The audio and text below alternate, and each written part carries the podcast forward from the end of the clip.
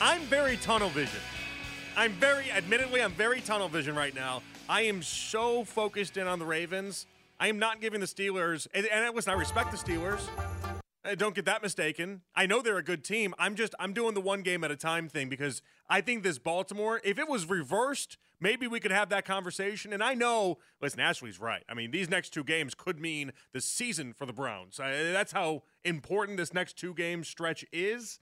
But I just think Baltimore's so good right now, and I hate to say it, I really do. I, I I'm so shocked that they're as good as they are. They are the best team in football for my money right now. Offensively, defensively, both top eight in scoring defense, number one scoring defense in the entire NFL.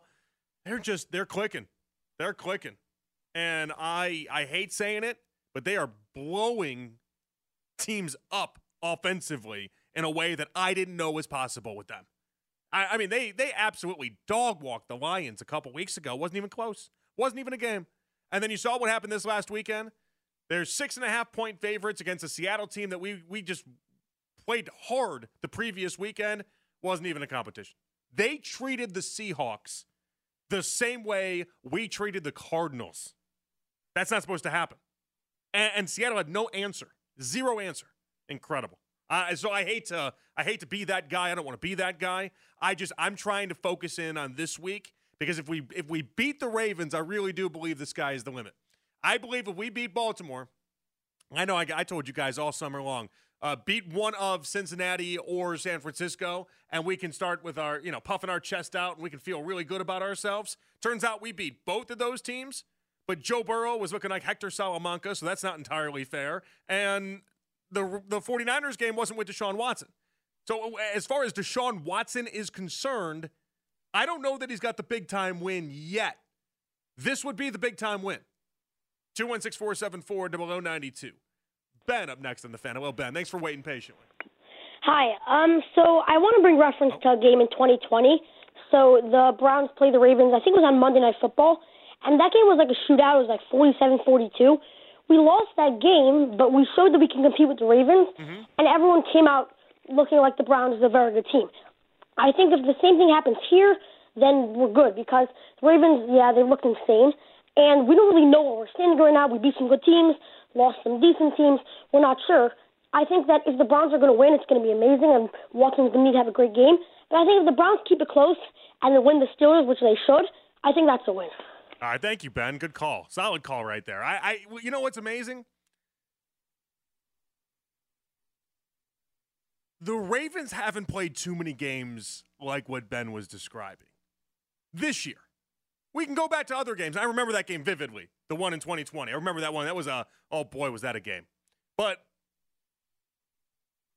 we brought up the Lions. That was 38 to 6. The Seahawks was 37 to 3. The Texans was 25 to 9. We in the first matchup we had was 28 to 3. That was the DTR game. Yes, that game was entirely unfair, but that was the DTR game. They haven't played too many games really close. When they beat teams, they've beaten teams. It's been a drumming for the most part. And so it's a, I guess there is something to the idea that if we're able to play them tight, able to play them close, we could end up feeling like, all right, we're right there. And then if you beat the Steelers, there could be optimism after a one and one stretch. I can buy into that. I can. We're five and a half point dogs right now. Vegas doesn't believe that we're supposed to be in a close game against Baltimore. They believe that we're supposed to get beat by Baltimore. Five and a half points is not kind. Okay, it's not. It's not. It's not good. Uh, for for some context, the Browns and Cardinals game opened up last week before we found out who was actually the quarterback on either side. Eight point game. You know, I, I was kind of close.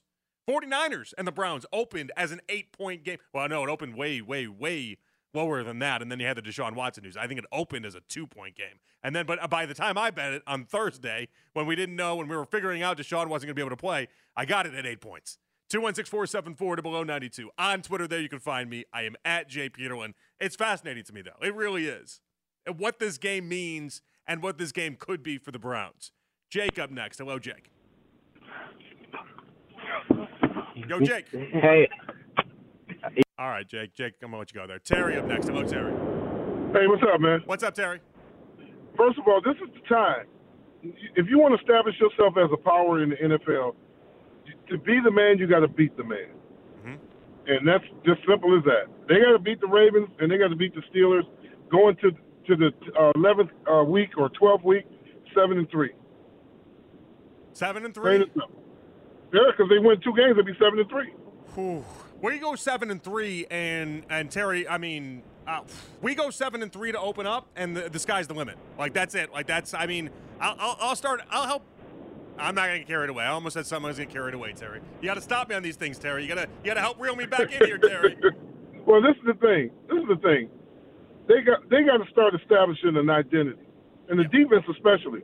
And then you look at the Ravens the first game. I mean, just like we saying, oh, it was the Cardinals rookie quarterback, and the Cardinals have played everybody pretty tough. To be honest, yeah. they played like they beat the Cowboys.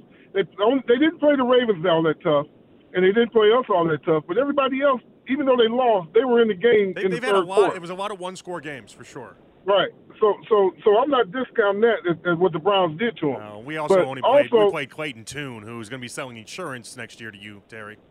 Right, but but we also played DTR in his first game two hours, learning two hours beforehand. Very fair. The Ravens took advantage of that, Very and that, fair. and they're supposed to. Very fair. They're supposed to. So so now it's time for us to, to step up. We got to get Cedric Tillman to step up. David Bell, if he plays, we got to get him to step up. You know, the defense definitely has to step up and and uh, watch that run that zone. What they did was run uh, a zone a run scheme on them, and that's how they got got those guys open like that. Yeah. You know, so we just got to we just got to step up and play. Everybody got to step up and say this is the playoff. I'm going to need Terry. You bring up a great point though, and I appreciate you. I'm going to need I'm going to need some wide receivers. Uh, calling all wide receivers to the stage. If you're not named Amari Cooper, I'm going to need you because I don't know where the hell everyone's been. Elijah Moore. Did you look at the box score? What Elijah Moore finished with? Like 14, 14 yards on two catches against the Cardinals. I'm going to need some wide receivers to step up in a big way. I'm glad Amari Cooper and Deshaun Watson got that connection down. I knew they would. Amari's uh, pencil him in, sharpie him in for 1,100 yards, nine touchdowns every year. He's done it with four different quarterbacks. The man knows how to get open. He knows how to get yards. He's just a solid football player, top to bottom. I need other players to enter the equation. I, I, I please.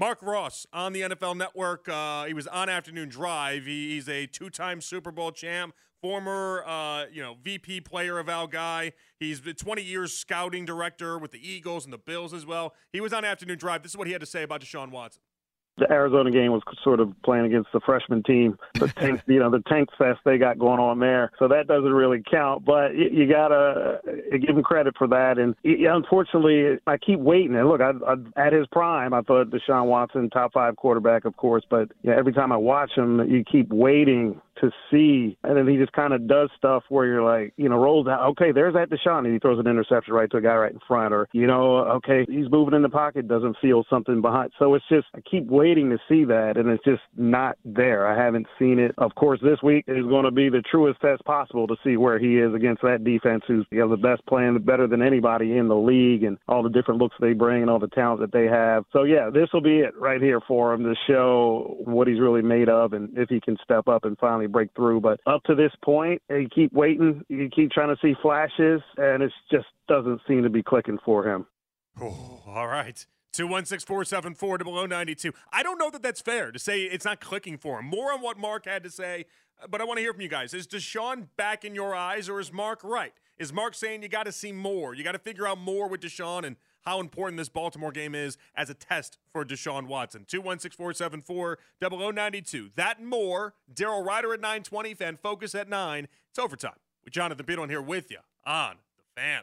Hey guys, here are the stories behind the scenes before the big games coming up against Baltimore and Pittsburgh from Daryl Ruiter and Andy Baskin. Subscribe to It's Always Game Day in Cleveland at 923thefan.com or the Audacy app, sponsored locally by Smylie One and Bryant, Northeast Ohio's premier heating and cooling solution. To get two episodes each week, plus the special post-game edition. Daryl Ruiter will join us coming up at 920. We got the Fan Focus at 9 o'clock.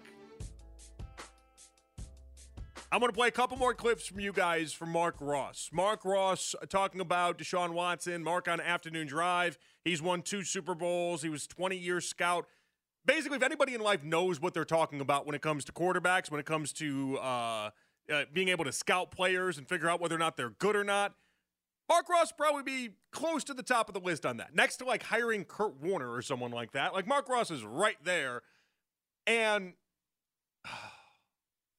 I hate to just be little old me talking about how I think Deshaun Watson looked pretty good, and I like the two throws that he made, the two big time throws. Hell, I can I can go a little bit further. If Marquise Goodwin was a better pass receiving uh, threat than I mean, he's a speedster. Don't get that mistaken, but his hands aren't the greatest. He should have had three big time plays. Like he put Goodwin. There's a couple good balls he put on Goodwin there. That I I, I don't I don't need to relitigate that. But if he was dealing with more wide receiver talent, if he had more wide receiver talent, oh, I don't I don't even want to dream up what he could have done this week. And I think Deshaun Watson would have looked awesome. I really do. It's funny. I was getting some tweets in between, and Twitter reactions brought to you by Shop Jewelers, Cleveland's premier jewelry store. I was getting some tweets in between, and and you know, right around the third quarter, people starting to question where Deshaun was in this game and where the confidence was with Deshaun, and they're bringing back some of the some of the arguments that I was making over the summer about how give him time, all these other type of things. And then just like clockwork, all of a sudden he started hitting some deep shots. And and I'm gonna play a couple clips for you guys from Marc, but before I do, I'm gonna tell you why I think there's been a big change with Deshaun Watson in last week and really in the previous two game, two games that we saw him play in full. The Titans game and then obviously the Cardinals game, why I think they were the very best games we've ever seen him play. I think it's simple. I don't think this is hard. One of the arguments I made in the offseason, anytime I would do a radio hit, and I made it often with you guys here on this show as well, but anytime I would do a radio hit, and, and you got nuts and bolts, you got to be quick on those things, right? You get 15 minutes total. Uh, sometimes, you know, it's more closer to like 10 to 12 minutes, and they really, they just want to hear your greatest hits album for what you've been working on all summer long, right? It's kind of like when a, a comedian has like a 10 minute set and then they or so got to be longer than that but like they're working on a bunch of a bunch of different sets that are going to be a half hour long for a special they're going to put up on youtube or netflix or something and they just got to dwindle it down and they got to go from uh you know an hour and a half and two hours and get it down to a half hour and they just got to constantly be hitting the jokes per minute it's kind of like that with this i'm like i have five hours a night 25 hours a week in the summer and i got to condense it down to about 10 to 12 minutes of my my greatest hits for these other uh, other stations, right? And one of the ones I really latched onto this offseason was the idea for why I thought Deshaun was not good in the six games that we saw him last year, and it was not football related reasons. You know, like like uh, Herm Edwards says he was cheating the grass, and I'm like, well, wait a second, maybe that's true. Or maybe when he was on the grass, it was on a minor league baseball field throwing to D3 receivers, and it's really tough to get up to speed when that's the case. No disrespect to D3 receivers. They're good too. It's fine. The point is, though, I think mentally, Deshaun Watson hit something differently. And I think that was a very good thing. That was the Titans game, and that was this last game against the Cardinals. And that's why it is important that he got that quote unquote warm up game. But mentally, I think is the biggest thing. Mentally. Where last year, Deshaun Watson genuinely didn't know when he was approaching the season if he was even going to play at any point during the season. And he also didn't know if he was going to be wearing orange and brown or uh, prison colored orange. And he was going to be doing the Adam Sandler movies, right? Like, I mean, my goodness. The idea that Deshaun Watson got to play out the beginning portion of this season and then got to watch the fans be behind him and then got to watch as really we all shifted and moved away from the allegations and put ourselves just to on the field to play, I think that was so huge for him mentally. So huge. Because I, I, don't know how anybody can do their job when they're worried about all the things that Deshaun Watson had to deal with. Bigger than football things that he had to deal with and had to go through and had to try to uh, find his way out of. That's, that was so tough. That had to be so tough to try to uh, maneuver your way through. And then, oh, by the way, you're, you're starting quarterback for the Browns next week. It just seems impossible. I, I know. It's just, you know, mentally, I just don't know how you can get away with that. But now I feel like he's at a point. And I thought there was something important that happened on the sidelines. I don't know if you guys saw this or not. There's video going around. It was a uh, it was Kareem Hunt and David and Njoku. And David Njoku holds up Kareem Hunt's hand, and everyone goes crazy. The crowd goes wild, right? And then Kareem Hunt holds up David Njoku's hand, and the crowd goes wild. It's like, ah, yeah, our guys are so great, right? And then Deshaun Watson like David Njoku calls over. He's like, number four, get over here. And then Deshaun Watson comes over and they both hold up Deshaun Watson's hands as if he just won the Super Bowl himself. And the crowd goes wild.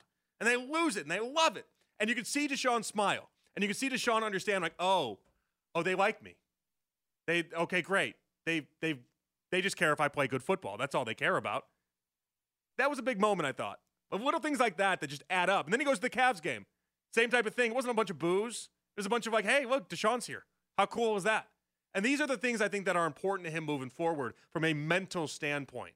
Understanding that he's not this big time villain that he's always been made out to be. And maybe in your eyes he still is, but publicly when he goes out and about, he's not getting the booze. It's it's in his rearview mirror in a lot of ways. And you might think he's a villain. I'm not asking you to invite him over to your house. I'm just saying uh, watch him play football.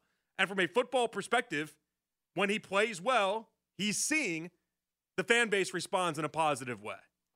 But I the, the smile he gave off of that, I, I think he I think when he got called over, I think he was worried. I, I don't know that he knew what that reaction was going to be from the fan base. Bunch of applause. All right.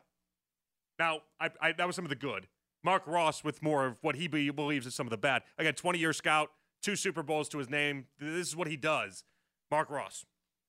No, no, because you know when you look at other quarterbacks and uh, you, you talk about the Russ, but you know other guys just jump in. I mean Josh Dobbs. I mean you look at a Josh Dobbs, a guy doesn't practice, doesn't play, you know doesn't have have, uh, and he showed more flashes in one game. I know he's played this year, but just jumping in there doing that and without nearly the pedigree that Deshaun Watson has had. So you have to look at the totality of okay, how long do we have to wait for this guy to say okay he's rusty and he's working his way back, and then accept the fact that this just might be who he is now. This might be the new normal, whatever that is. Whatever happened to him mentally, physically, this is just him. So you keep putting games after games like this, it's just like, well, you know what? It's not going to turn around. This is not going to change, unfortunately.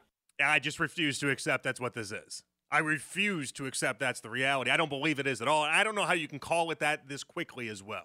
216 474 below 92. Wayne up next. Hello, Wayne. Hey, Mr. JP from the South Side. What's happening? What's up, Wayne? you fine? yeah, I just want to bring, I want to bring um to you guys' attention um about um, you know, the Baltimore Colts, the Baltimore, the Baltimore Colts beat it, the Baltimore Ravens in Baltimore. you know that, don't you? What are you talking about? Wait, well, mainly Indianapolis Colts, man. Then they beat Baltimore. Oh, the Colts, the Colts. I got you. Okay, I'm yeah, sorry. I'm sorry. Colts. They used to be. They used to be Baltimore. I'm yeah, no, no, no, yeah. That was uh, before high def television existed. That was what uh, the Johnny Unitas right, days, right? right? Yeah. yeah, but uh, they they beat. They did. it was a uh, last second. It was a last second field goal, if I remember correctly. Right, right, right. So you know that's all the Browns have to do. You know, read some. You know, look at some of that that footage. You know, and um, something else I was gonna say. Yeah. Um they if they can um the pass game, just shut the pass game down. You're gonna have to just stay at home, man, and try to play Lamar. You know, on the running backs. You know, I, I think they can be successful. It's gonna be tough. You know? Thank you, Wayne. I appreciate you as always, man. Thank you. Yeah, take care, Doc. Yep. All right, you too. All right. Uh, that's a tough thing. Is that uh, you know Baltimore's run game? They put up 300 yards last week against Seattle. Where did that come from? they had not they hadn't hit the 200 mark all season long. They they tried to turn themselves into this big passing game team. They go for nearly 300, 298 on the ground this past weekend against Seattle. I mean, they can just they can beat you a multitude of ways. All right, we got a big nine o'clock hour. Okay, Daryl Ruiter at 920 for more on the Browns offense. Uh, coming back in the fan focus, Nick Wilson said this in the national media or or the national analysis because it's not even media the national analysis it is extremes and it is one sided extreme. All right, find out what he thinks is a one sided extreme and how he and Dustin defend it. We come on back. It's overtime with Jonathan Peterlin here with you on the fan.